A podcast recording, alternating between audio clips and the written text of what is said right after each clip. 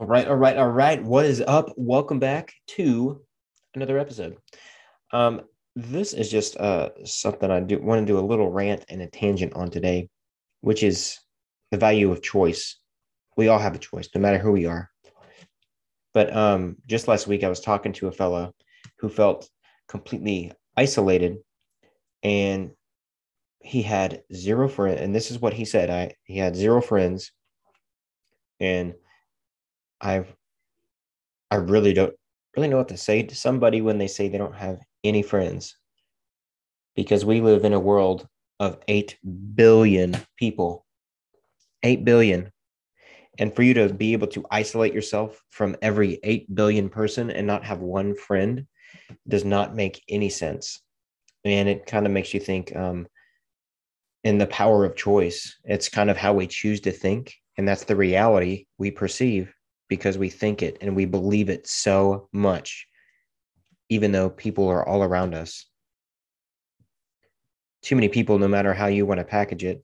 This is just an example, but I mean, there are people who, I don't know, they might not think cars exist because they believe they don't, even though pretty much where we are, cars are almost everywhere. Uh, so it, it's something hard to believe. Um, but once you change your mind and change your perspective, then that's when the mind shift happens and things literally start to fall in place.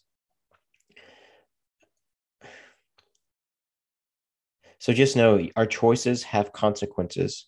And uh, in this gentleman, um, because he he believes that so much, he ended up having to take several medications.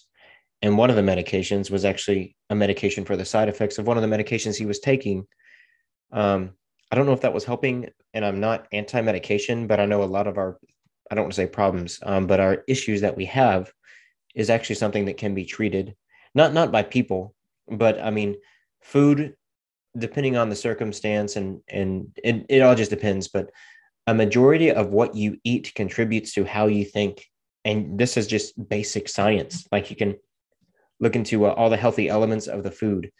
So if you're going to eat an apple instead of a cheeseburger.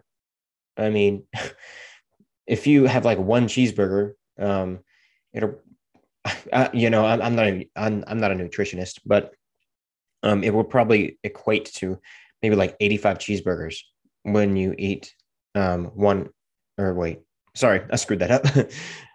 um, but you'd probably have to eat 85 apples to uh, uh, equal how many calories you got from one burger. Um, which I know I'm over exaggerating, but I'd rather this um, make crazy sense. I'd rather this make sense than no sense at all. I tried again with coming up with something new, and I butchered that myself. Um, yeah, but I just want to get off on this on this little tangent. Um, and yeah, I hope you guys are have a rocking day. Um, and go out there and just uh, change some lives, break some hearts, but just uh, well, yeah, be safe.